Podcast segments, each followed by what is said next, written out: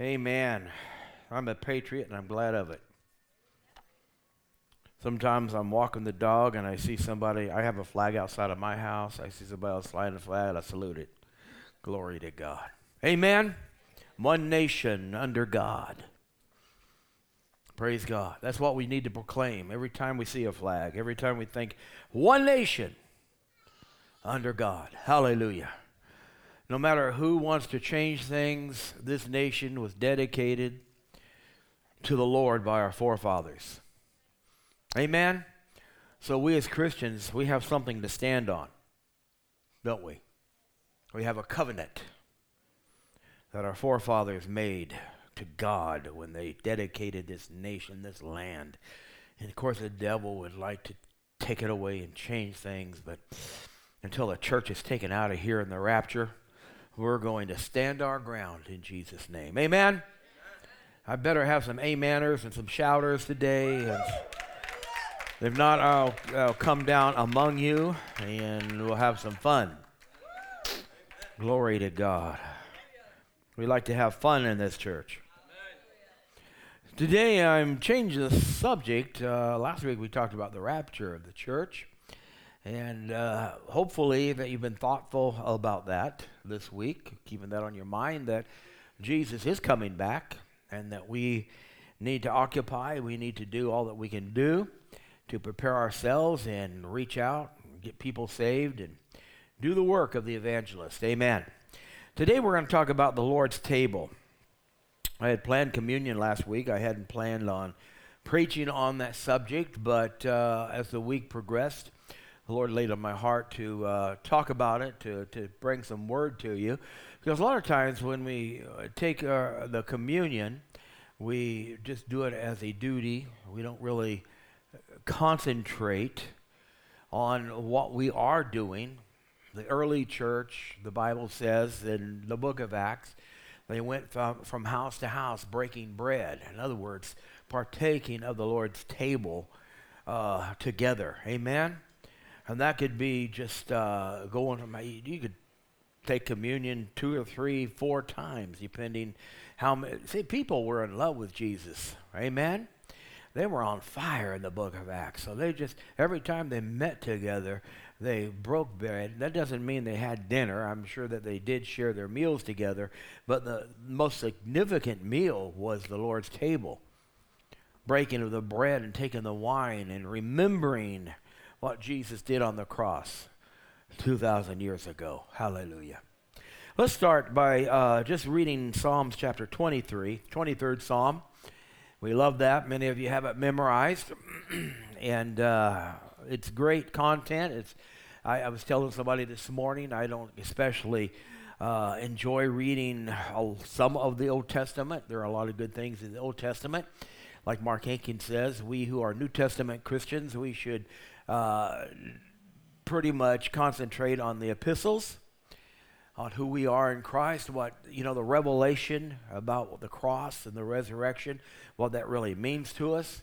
But there are a lot of types in, uh, in the Old Covenant that talks about or prophetic utterances that uh, we read in Psalms uh, 23 is one of them. They have some insights, and we could break this down. We're not going to go there today. But let's just start reading that. In verse 1, the Lord is my shepherd, I shall not want. If you're here and you have want today, you need to take another look at your life and make sure that Jesus is your shepherd. Amen? Well, God will give you, you know, what you need.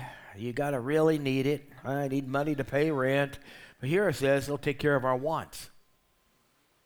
Come on now. How many of you want, some of you don't want to go there. I don't know if that's spiritual or not. the Lord is my shepherd. I have no need, lack. Amen. He makes, see, I could go and preach on this a whole sermon, but I'm not going to. I'm going to discipline myself, not get too preachy here. He makes me lie down in green pastures. He leads me beside the still waters. He restores my soul. Some of you need your souls restored. Amen. He leads me in the path of righteousness for his namesake. Yea, though I walk through the valley of the shadow of death. How many of you have walked through some valleys lately? Amen. Walk through the valley of the shadow of death. I will fear no evil, for you are with me, your rod and your staff. They comfort me or they guide me. Now, verse 5 is, I believe, a prophetic utterance to the Lord's table that uh, we find in Matthew. It says, You prepare a table before me in the presence of my enemies. Hallelujah. Now think about that. He prepares a banqueting table, and really, I believe he's talking about the Lord's table, the breaking of the bread. This is my body, which is broken for you. This is my blood. Covenant. Hallelujah that He's made for us. I prepare a table before you in the presence of the enemy. The enemy. Do you know Jesus? When they had communion, we'll be reading it in just a moment, that the enemy was there at the breaking of the bread, the Lord's table. Yeah, Judas. Remember? Satan entered him. He was the one that betrayed Christ. But yet, Jesus took the bread and broke it, gave thanks, took the cup, hallelujah, said, This is a new covenant in my blood. Ha! Ah, the devil couldn't do anything about what was about to happen. He tried, but things were set in motion. Glory to God. In fact, the, the, the Word of God was set in motion way before Jesus was even birthed. Amen? It was set in motion before the foundation of the world because the Bible declares that Jesus was or is the Lamb of God that was slain before the foundations of the earth. So God did not fall off his throne when Adam sinned. Do you know God knows every mess that you've ever made and every mess that you will ever make? He tries to, to guide us around these obstacles in our life, but sometimes we're stubborn. Amen? I call it God's positioning system. We do get off course, but thank God. the Holy Spirit comes back and tries to get us back on course if we're not too stubborn. But the Lord's table, He prepare table before me in the presence of my enemy. Now, this, of course, was done, and we're going to look at Matthew chapter 26 right now. Verse 26. This is done in the season of the Passover, and we're going to, we're, going to talk about Egypt in just a moment, about the 10th plague that took place and how that relates to the Lord's table or communion. But uh, Matthew chapter 26, in verse 26, it says, As they were eating, Jesus took the bread, blessed it, and broke it. I want you to think about the word broke it. He broke it. His body was broken for you and I. By his stripes, we are healed. So that's symbolic, right? He broke it. Not just breaking it to share it with the disciples, but he broke that. That's down there for a reason. He broke it and gave it to his disciples and said, Take, eat. This is my body. Hmm. There's more to this revelation of the Lord's table or communion than what the modern church realizes. Now, I'm not saying that, you know, those of you, how many of you are came out of the Catholic Church? Now, we were taught in the Protestant church that that this isn't symbolic, this is an emblem. The Catholic Church believes that when you take the communion, the Eucharist, that it becomes the body of Jesus and the blood. But I think somewhere in between, right? We're both right. There's something that we take by faith that causes the power and the force and everything that, that cup and that bread represents into our physical body, and something takes place. if we release our faith at the point of contact. Hallelujah.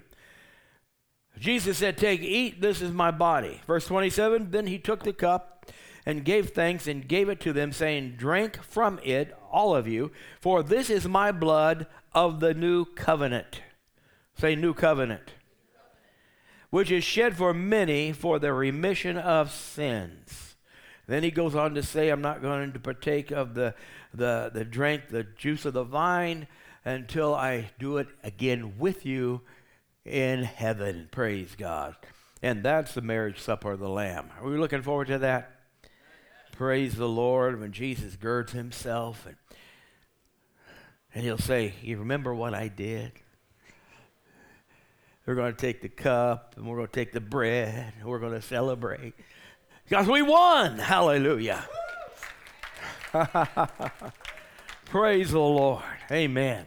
So, some terms that came down, that was passed down from ages past, early church, Catholic Church, churches down the line, we've called this little cup and the bread different things. Uh, one term that it's known as is sacrament. How many of you know what that term is or used it at some point? Sacrament. One. Okay, a couple. All right. It's called a sacrament, and it's a Latin term that uh, the Catholic Church used, the early Catholic Church. Sacrament. This is a sacrament. Let's take this sacrament. And you know what the sacrament really is? Uh, they, they got this from the Latin form, and it means um, it's a military term. And you say, how? Why would you use a military term to call this a sacrament? All right? This is why I believe with all my heart. They, the early church, they were in love with Jesus, okay? And uh, it was uh, the, the term there, sacrament, means an oath that a soldier took to be faithful to his commander. It signified loyalty. When you partook of the cup and the bread, what you're saying is that I am loyal to Jesus. I am loyal. Uh, I'm a loyal follower. I'm not going to go this way or that way. He's my commander in chief, and I'm going to be loyal to the Lord Jesus Christ. Amen. Amen. We are in the army of God.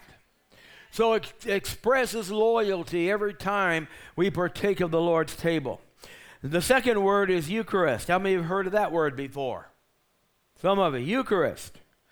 And you know that word Eucharist comes from the Greek term which means to give thanks. So, what does it, you know, this is Thanksgiving season. In a few days, it's going to be Thanksgiving. And so, we need to be thankful every time we partake of the Eucharist or the, the communion or the Lord's table or the Lord's Supper, whatever you call it. Amen? Doesn't matter what you call it, it matters whether you do it or not, and you do it as unto the Lord with all of the benefits involved in that. Amen. So, giving thanks. What a time. Well, give thanks for, well, give thanks because you are an old sinner. Jesus died on the cross for you. So when we come to the Lord's table, we lift up our hands and we say, Thank you, Jesus. Thank you, Jesus, that you, the stripes on your back was for my healing. Thank you, Jesus, that your blood was shed for the, the, the remission of my sins just wasn't covered up, but you did away with my sins. And, and no longer am I bound by the forces of evil, but your blood set me free. I overcome by the blood of the Lamb and by the word of my testimony. I am so thankful, hallelujah, that my body is healed in Jesus' name. Time to get a little bit radical. Well, thank you, Jesus. I don't want to put too emotion in because it's a spiritual thing. Come on, get emotional. Lift up your hands and thank Him. Hallelujah. Praise the Lord. Well, there are a lot of churches where they don't want to get in the flesh now. Why can't you get in the flesh in church? You get in the flesh everybody, everywhere else. David understood that. He talked to himself. He said, Self, you're to praise the Lord. You're going to give thanks today. I don't care what kind of junk you're going through. You prepare a table before me in the presence of my enemy. And I'm not excited about my enemy, but I'm excited about the table. I'm excited about the juice. I'm excited about the bread. Hallelujah. Because that shows me I have victory over the devil, over demons, over sickness, over disease, over everything. I'm thankful. Maybe y'all need to take some Thanksgiving communion with your turkey. Shake up your family a little bit. Say, hey, before we eat this turkey, and especially the pies,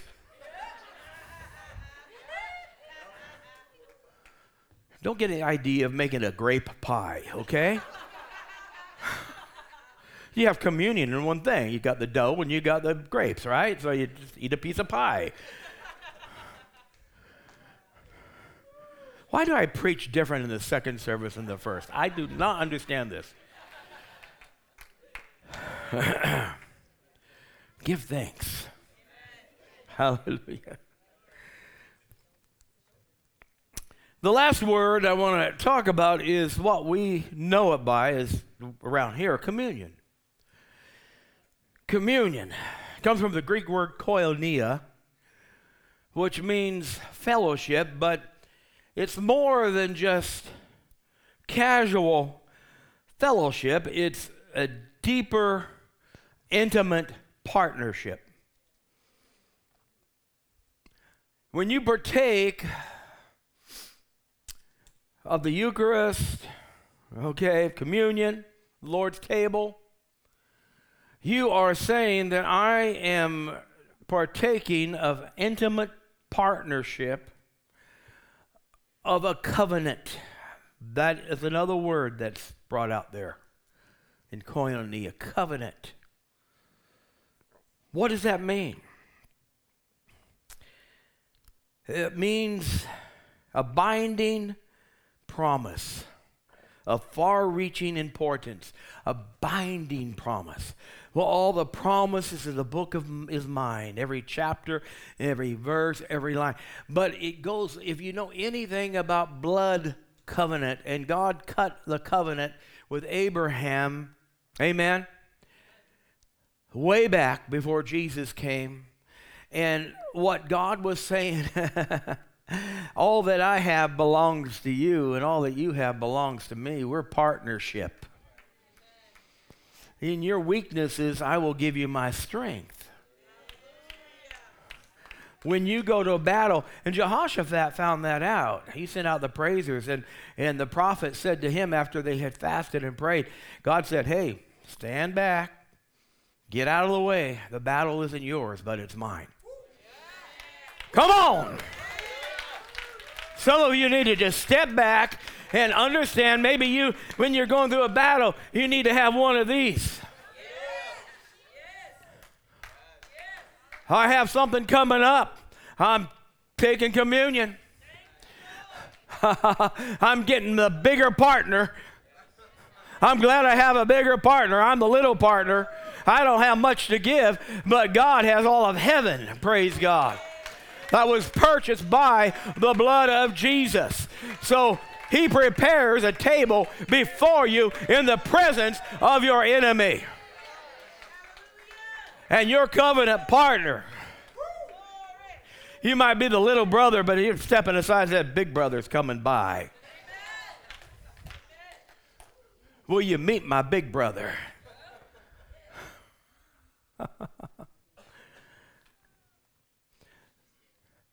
See, in the natural, David was, n- was, was no challenge to Goliath.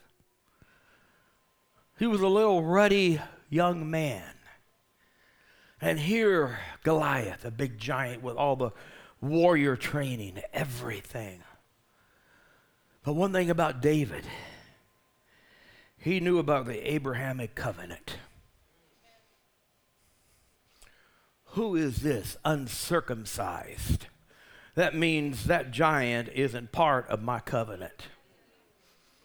Who is this uncircumcised Philistine that talks about my God like that? Who defiles heaven's God? Oh, hallelujah.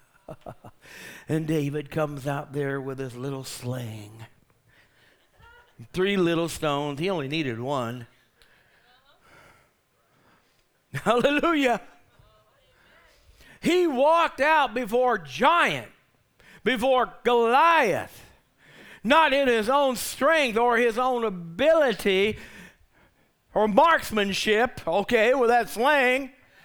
He walked out of there with the covenant of God. He understand, well, he had to do the walking, but there was someone bigger beside him. There was an older brother. There was a bigger partner. There was an Abrahamic covenant. Glory to God. And I'm telling you, when you get the revelation, when you take communion, that the bigger partner shows up, and I don't care what's coming against you. You're saying, I'm taking the table of the Lord Jesus Christ, and I'm entering into this covenant, whether sickness, cancer, defeat, uh, poverty, no matter what it is, I stand in my covenant with Almighty God. I have a bigger partner, and He's on my side. I don't have to fight the battle. I'm going to move over. Whew. Covenant. The African people knew a lot about covenant. The old covenant people, Testament. They knew to cut the blood. They would cut their wrists and mingle the blood together. Sometimes they would drink, became blood brothers. The chiefs. One tribe was necessary many times to survive because the lesser tribe would cut covenant with a bigger tribe for protection. And anybody messed with little tribe, but big tribe showed up.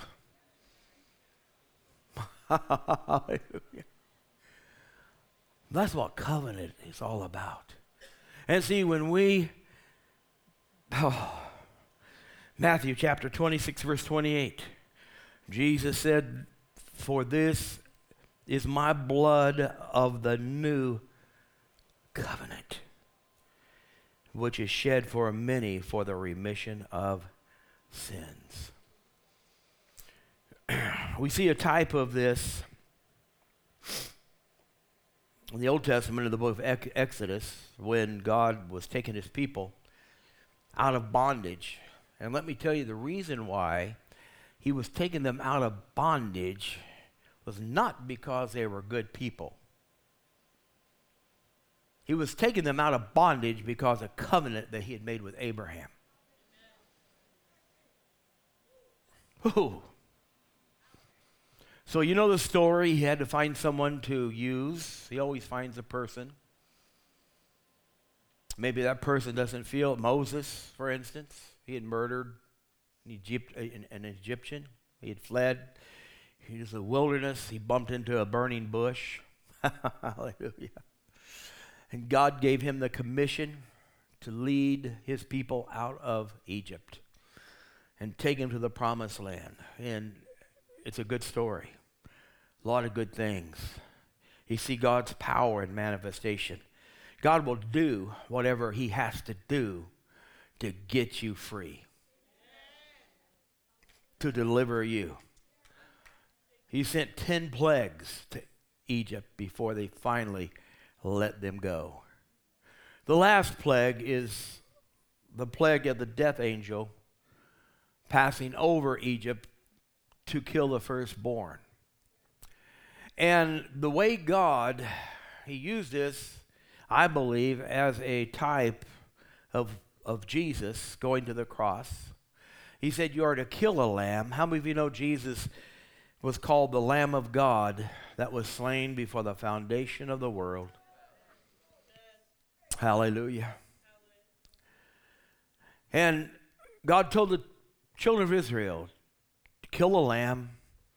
And what you're going to do is take a hyssop branch, paint the doorpost of your house.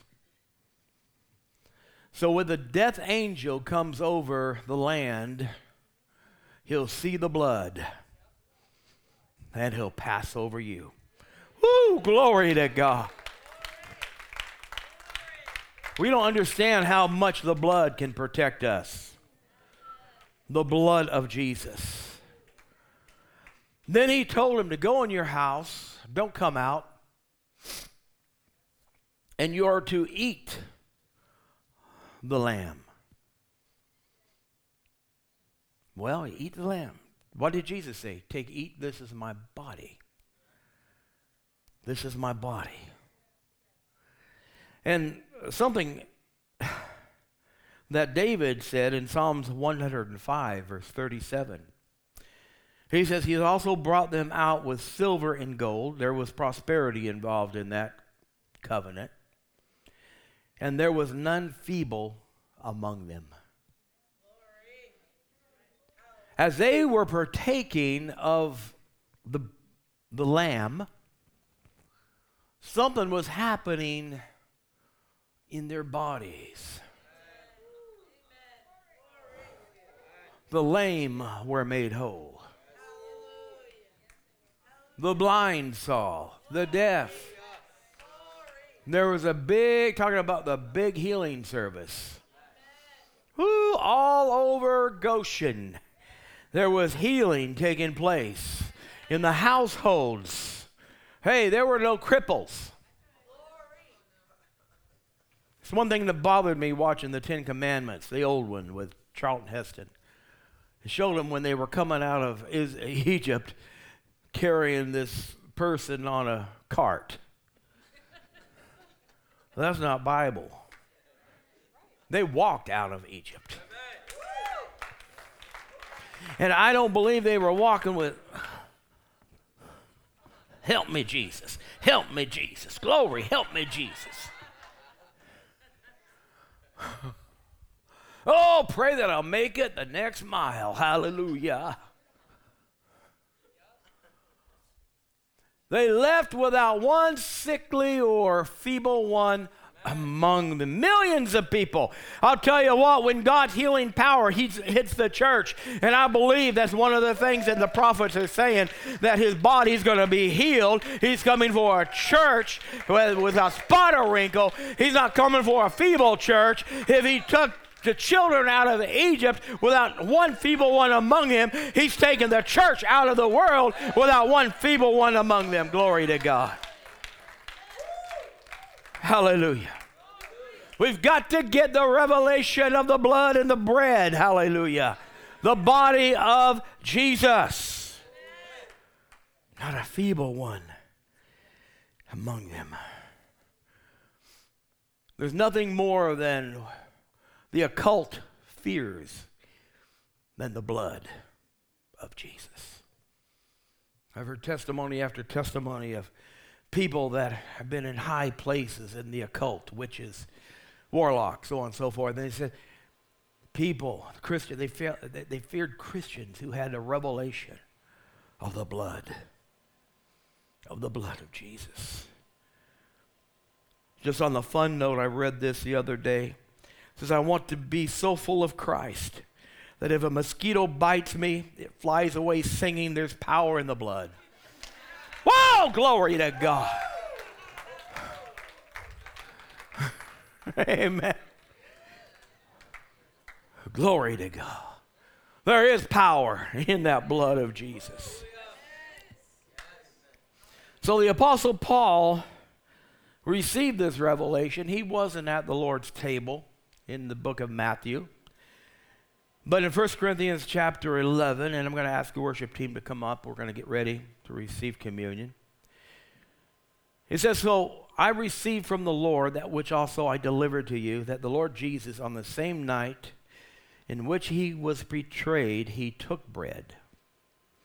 And when he had given thanks, remember that's what communion means given thanks. He broke it and said, Take, eat, this is my body, which is broken for you. Do this in remembrance of me. And in the same manner, he also took the cup after supper, saying, This cup is the new covenant in my blood. This do as often as you drink it in remembrance of me. For as often as you eat the bread and drink the cup, you proclaim the Lord's death. I like you announce, you pronounce, you, de- oh, hallelujah. Oh, Jesus died for me. Hallelujah. No, Jesus died for me. He shed his blood. Those stripes on his back was for my healing. Glory to God. No, apologize for it. Be bold about it. Glory to God because it is your life blood. It is your healing bread. Amen. There is power in the Lord's table to heal you, to set you free. Glory to God, because what you're doing is that you are identifying, praise God, with the power that's behind, oh, all the power of heaven stands behind the blood and the bread. Glory to God. Amen. And I'm declaring healing in this congregation healing in this congregation. 1 Peter 2:24 says who himself bore our sins in his own body on the tree that we having died to sin might might live for righteousness by whose stripes you were healed. Stand with me. I want you to take your bread. We haven't done this before. But just as a point of contact. See, Jesus' body was broken for your healing. And those of you that have issues in your physical body today, in your mind, I believe the power of God, the anointing of God is here. That when you partake, of the Lord's table today. And this bread that represents the broken body of Jesus, that you're receiving healing, power, anointing into your body that drives out every form, everything, every germ, every cell. Something, well, in Romans chapter 8, it says that the same spirit that raised Christ Jesus dwells in you. It quickens or makes alive your mortal body. Amen. I want you to take that bread and break it.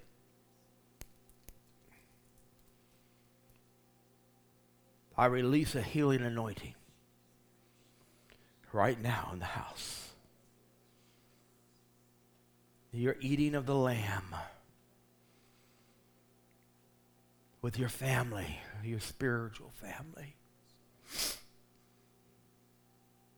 They left with not a feeble one among them. Jesus' blood is greater. His broken body is greater than a natural lamb. Father, we receive our healing right now. Right now, I receive it into my body. Every, every organ, every joint, every molecule, cell in my body. In Jesus' name, let's partake.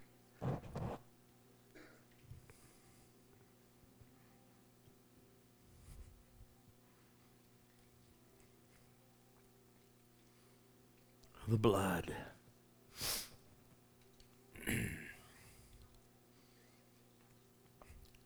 we see under the old covenant that the doorpost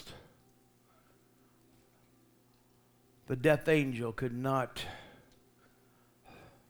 harm people behind the blood. That was protected by the blood. And I'm telling you today, you're born again, that you're protected by the blood of Jesus. The devil, the demons cannot harm you, your house, your possessions,